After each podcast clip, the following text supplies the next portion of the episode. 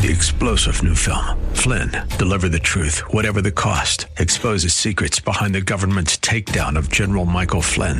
Flynn knew what the intel world had been up to. He ordered the first audit of the use of contractors. This set off alarm bells. He told the truth. He was the most dangerous person for Donald Trump to hire. They had to get rid of Flynn. Flynn, Deliver the Truth, Whatever the Cost. Available now. Watch it today. Go to Salem Now dot com. Salem Now dot com. The fire of your coming, the glory of your presence will shake the earth and every heart will know. You are Messiah, Yeshua HaMashiach, Lion of Judah, the God of Israel. Shalom and welcome to the Heart of Messiah radio broadcast. My name is Steve Weiler and I'm the lead rabbi of Shoresh David Messianic Synagogues. Currently we are serving in Wesley Chapel, Tampa, Saint Pete, and our newest location, South Bay in Riverview, along with Conexión, our Spanish-speaking congregation in Tampa. We're honored to serve the listening audience of A M five seventy and nine ten W T B N, Tampa Bay's Faith Talk. Let's pray together this morning. Avinu Malkeinu, our Father, our King, we love you and praise you and honor you. And Lord, you have told us to go into all the world and share the good news, and you are the good news. And you've also said to go to the Jew first. And so I pray that you would anoint and bring your self-glory to from this program as we seek to figure out how best to share with Jewish people. And so as we go over Scripture today, Lord, we ask that the Scriptures would touch the hearts of all the listeners, so that they may become excellent at sharing their faith, especially with Jewish people. So we thank you and praise you, give you all the glory. In the name of Yeshua, amen. Well, good morning, good morning. We're currently talking about getting to know and sharing with Jewish people. Today is our sixth show on this topic. Uh, I'm trying to get you familiar with Jewish people, the culture, the faith, so that you'll be more confident in sharing with them. So today's teaching is also a part two, so to speak, of answering Jewish objections. So we're going to look at the Scriptures in the Hebrew Bible. Uh, it doesn't mean that the New Covenant shouldn't be used. It just means that when you're speaking to Jewish people, you might as well speak to uh, them about their Scriptures and show them in their Scriptures how it's similar to the New Covenant. So let's take a look. Uh, I would just mention that you don't have to memorize each Scripture, but it would be good for you to memorize where they are in the Bible so that you can bring them up to people. Um, for this reason, I'd like you to receive our resource, which is a couple pages on sharing God's Word from the Hebrew Bible. If you'd email me at rabbi at heart of messiah dot org, or you call our office, eight one three, eight three one, five six seven three. Speak to Karen. We'd be happy to send this to you. Also, if um, you feel that we're helping you spiritually, we'd love for you to send us a gift or a pledge for monthly giving. Again, our phone number is eight one three, eight three one, five six seven three. Speak to Karen. Also, you might have some questions that I haven't addressed. Please email me at rabbi at heart of messiah dot org, and I'll try and include them in one of my radio teachings. So let's get started. We're going to start with a short review of a couple of the more important Scriptures from last week. Look, the key objection by Jewish people will probably forever be, you believe in three gods, and Judaism only believes in one true God. So last week we talked about Genesis one twenty-six, where it says, "Let God." Uh, then God said, "Let us make man in our image." So us, let us make man in our image, after our likeness. Again, plurals. And Deuteronomy six four. We uh, looked at, "Hear, O Israel, the Lord our God, the Lord is one." The Shema from Deuteronomy six four is really the most famous of all scriptures. It's the one almost every Jew is familiar with. And the word for one in Hebrew is echad, which is in its plural form. If you wanted to uh, use the singular form, it would be yachid. And in Isaiah six eight, we see the same type thing. "Whom shall I send, and who will go for us?" This is Adonai, or the Lord, speaking. "Then I said, here am I, send me." So we see this often. We see uh, that Elohim, which is the word for God, is also plural in Hebrew. Uh So we also looked at uh, the fact that God has a son, and in Psalm two eleven and twelve, it says, "Serve Adonai with fear and rejoice with trembling. Kiss the Son, lest he become angry, and you perish along your way, since his wrath may flare up suddenly. Happy is everyone taking refuge in him." And finally, uh, in this, uh, well, two more scriptures of review, we see in Isaiah nine, five and six, and this is a scripture that actually not only uh, Jewish people know from the scriptures, but they might even know it more from Handel's Messiah, thinking that it's New Covenant, but it's really Hebrew scriptures. "For unto us a child is born, a son will be given to us, the government will be upon his shoulder. His name will be called Wonderful Counselor, Mighty God, Eternal Father, Prince of Peace." Now, you remember last week that I mentioned that this is um, in the nineteen seventeen Jewish Publication Society publication of, of the uh, scriptures translated from Hebrew to English. The entire uh, translation, obviously, is in English, except for this verse, where it says, instead of "Wonderful Counselor, Mighty God, Eternal Father, Prince of Peace," It's, it says, "Pele Yoez El Gibur Abiad Sa Shalom." Now, I wonder why they use Hebrew there instead of English. Oh, my, yes. And then it says, "Of the increase of his government in Shalom, there will be no end. On the throne of David and over his kingdom, to establish it and uphold through justice and righteousness from now until forevermore. The zeal of the Lord God will accomplish this." So we see this is an everlasting kingdom. And finally, people say, well, show me where the, every one of these is mentioned in the Hebrew scriptures. In other words, the Father, the Son, and the Spirit. And so we go to Isaiah forty-eight sixteen, which says, "Draw near to me. Hear this. Since the beginning, I have not spoken in secret. From the time it existed, I was there. So now the Lord God has sent me and his Spirit." So the one who is speaking was there in the beginning, and the one who is speaking just said, "Now Lord God has sent me and his Spirit."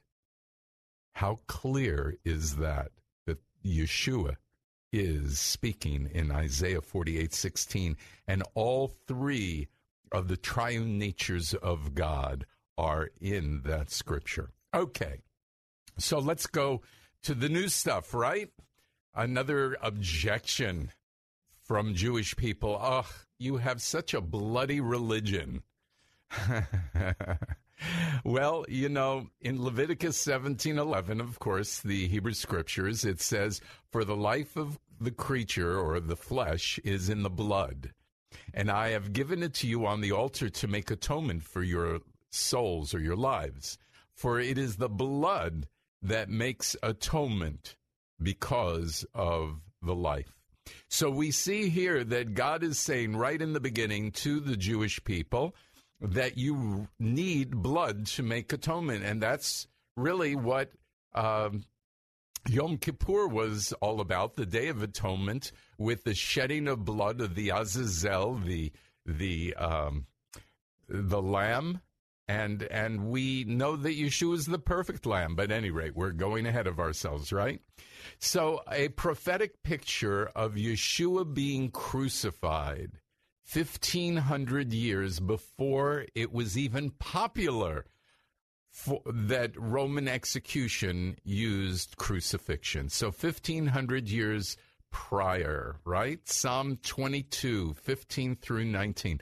I'm poured out like water, and all my bones are disjointed. My heart is like wax, melting with my innards. My strength is dried up like a clay pot. My tongue clings to my jaws. You lay me in the dust of death, for dogs have surrounded me. A band of evildoers has closed in on me. They pierced my hands and my feet. I can count all my bones. They stare, they gape at me. They divide my clothes among them and cast lots for my garment. Isn't this a great description of the of the crucifixion? But it's found in Psalm twenty-two, verses fifteen through nineteen.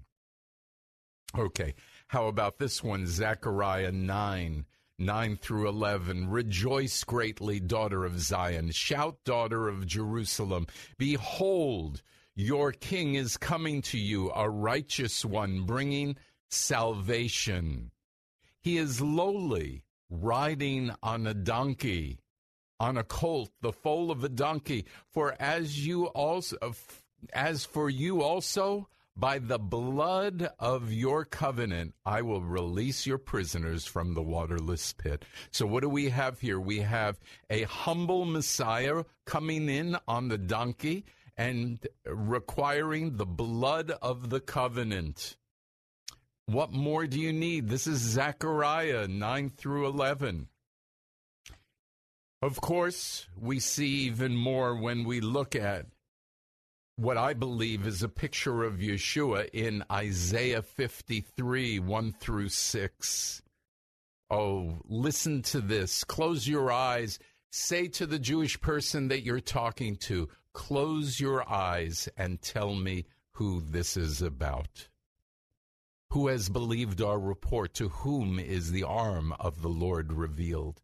For he grew up before him like a tender shoot, like a root out of the dry ground. He had no form or majesty that we should look at him, nor beauty that we should desire him. He was desi- despised and rejected by men, a man of sorrows, acquainted with grief, one from whom people hide their faces. He was despised, and we did not esteem him. Surely, he has borne our griefs and carried our pains, yet we esteemed him stricken, struck by God, and afflicted. He was pierced because of our sins, crushed because of our iniquities.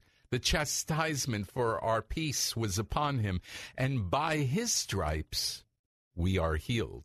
We all, like sheep, have gone astray. Each of us turned to his own way. So the Lord has laid on him the iniquity of us all.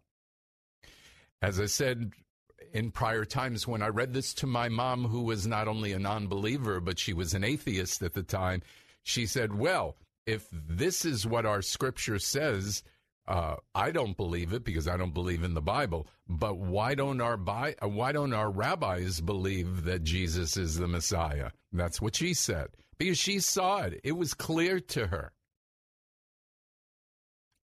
I remember reading this to an Israeli fellow. I, I'm sorry, I didn't read it. I said, look, you read this in Hebrew, and you tell me, you know, what this is, who this is, what this means. And he said, I can't. He says, I don't know. I mean, it sounds like Jesus, but obviously it can't be.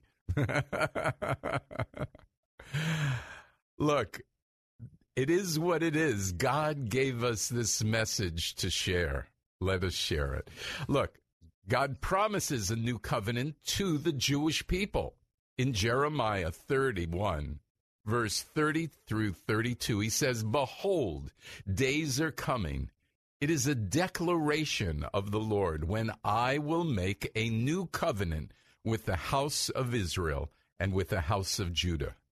Not like the covenant I made with their fathers in the day I took them by the hand to bring them out of the land of Egypt, for they broke my covenant, though I was a husband to them." It is a declaration of Adonai, but this is the covenant I make, I will make with the house of Israel after those days. It is a de- declaration of the Lord. I will put my Torah, my law, within them. Yes, I will write it on their heart. I will be their God, and they will be my people. Is this clear enough for everybody? Well, look, uh, the next thing that Jewish people say is, you believe in heaven and hell, and that's just like a fairy tale. But we see in Psalm twenty-three six, King David, who wrote this Psalm twenty-three about the shepherd, he says, "And I will dwell in the house of the Lord forever." Okay, you might not want to call it heaven and hell, but how long is forever? That's right. Forever is forever. So it's a Jewish thing to believe that when we pass away, we will be with the Lord forever. Or how about Daniel? Starting chapter twelve, verse one. "At that time, Michael, the great prince, who stands guard over the sons of your people, will arise. There will be a time of distress, such as never occurred since the beginning of the nation until then. But at that time your people, everyone who is found written in the book, will be delivered." And then in verse two it says, "Multitudes who sleep in the dust of the earth will awake, some to everlasting life, and others to shame and everlasting contempt." Now, what a great description of heaven and hell. Maybe the words heaven and hell are irritating to you. You don't like them. But let's read verse two again. "Multitudes who sleep in the dust of the earth will awake, some to everlasting life, and others to shame and everlasting contempt." Doesn't that pretty much say it? Now, it's the same scripture that promises that Jewish people will be a nation before God forever. You know, this is something that God has promised. And so just the fact that there is an Israel, just the fact that there are Jewish people even alive that after everybody has tried to kill us, certainly proves the validity of Scripture. And so as we read these things, remember Jeremiah thirty-one, five through seven, as you share with Jewish people, you can say to them, you are here today because of this scripture, because God, is, when he promises something, he keeps the promise. It says this, "Only if this fixed order departs from before me, it is a declaration of the Lord. Then also might Israel's offspring cease from being a nation before me for all time. Thus says the Lord, only if heavens... If the heaven above can be measured and the foundations of the earth searched out beneath, then also I will cast off the offspring of Israel for all they have done." It is a declaration of Adonai. So we will never finish, you know, really uh, looking at the foundations of the earth and the heaven. And, and we have the sun and the moon and the stars. And these are declarations of God's faithfulness to the Jewish people, and that there will be a Jewish people in before him unless He gets rid of all of that. What an amazing scripture. Isn't this a wonderful way to share with Jewish people, to encourage them and say, God has made you the chosen people. So understand, he has brought you his Messiah so that not only will you have everlasting life, change the word from salvation to everlasting life, but you will have peace here on earth, because when you receive Yeshua, you get the peace that passes all understanding. How good is that? Now, remember that sin separates us from God. In Ezekiel eighteen four, behold, the soul who sins is the one who will die. So let's review. Well, it, we'll see how much time we have, but let's start our review. How can you bring a Jewish people to the Lord? Well, there are so many different ways. But if you want to use just the Hebrew scriptures, let me review for you. We are all sinners before God. Now, this is not a modern-day Jewish concept, so you will need the scriptures. Isaiah sixty-four six. Or how about Ecclesiastes seven twenty? Surely there is not a righteous person on earth who does what is good and doesn't sin. Or how about Psalm fifty-one three? Be gracious to me, O God, according to your mercy, according to your great compassion. Blot out my transgressions. Wash me thoroughly from my iniquity and cleanse me from my sin. For I know my transgressions and my sin is ever before me. Against you, you only have I sinned and done what is evil in your sight, so that you are just when you speak and blameless when you judge. Behold, I was born in iniquity and in sin when my mother conceived me. Now, that's not a Jewish concept either, but uh, Jewish people, hey, are we going to have our own uh, New Age concepts, or are we going to have our concepts from God, from the Bible? And don't forget Isaiah fifty-three six, which says, we all, like sheep, have gone astray. Each of us has turned to our own way. Secondly, we see that not only um, are we all sinners, but sin separates us from God. And so I had just mentioned that. Isaiah fifty-nine two, rather your iniquities have made a separation between you and your God. Your sins have hidden your his face from you so that he does not hear. Number three, God forgives and redeems us through his great love. Isaiah fifty-three six, we all like sheep have gone astray. Each of us has turned his own way. So Adonai, the Lord, has laid on him the iniquity of us all. Who is him that the Lord has laid our sins on him? Four, blood is needed for atonement for our sins. Leviticus seventeen eleven, we went through that. And five, someone took all of our sins upon themselves. And it says in verse eleven of Isaiah fifty-three, the righteous one, my servant, will make many righteous, and he will bear their iniquities. We are all sinners. Sin separates us. God forgives and redeems us. Blood is necessary. Someone took our sins upon themselves. Who is that someone? Who did these things? Who is described as the final atonement, the perfect Lamb of God who took away our sins? Remember, please ask for the resource, Sharing God's Word from the Hebrew Bible. Call Karen at eight one three, eight three one, five six seven three. Please send a gift uh, to us as well. You can give it to, uh, to her over the phone, Karen. May you grow in your desire to have a heart like the heart of Messiah. Let's pray. Abba, Father, teach us your ways so that our hearts would be hearts of flesh and not of stone.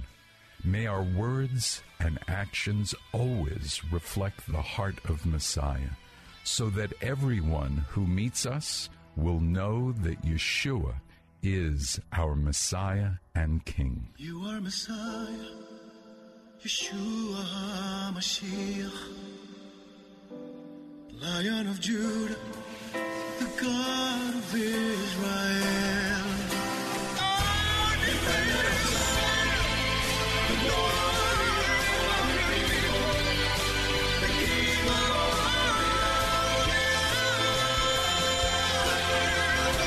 You are the King of all the earth. You are the King of all the earth. Three-star General Michael J. Flynn, head of the Pentagon Intelligence Agency, knew all the government's dirty secrets. He was one of the most respected generals in the military. Flynn knew what the intel world had been up to. He understood its funding. He ordered the first audit of the use of contractors. This set off alarm bells.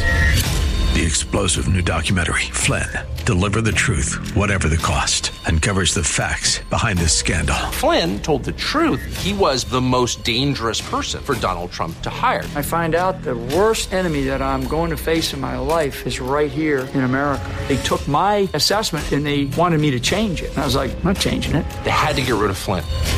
With in-depth interviews, archival footage, and never-before-seen personal records of the man behind the headlines. I just felt like I was drowning. Flynn, Deliver the Truth, Whatever the Cost. Available now. Watch it today. Go to Salem Now dot com. Salem Now dot com.